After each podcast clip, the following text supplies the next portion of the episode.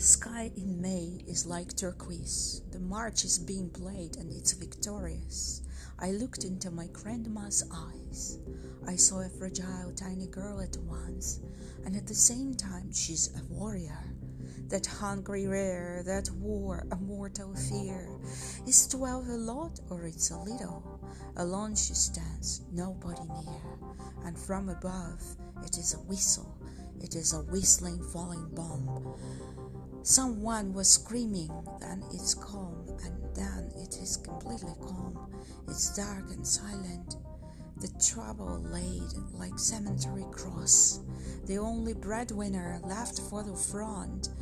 The girl could not believe in loss. She thought it was a namesake in the funeral keeping these memories alive in their heart.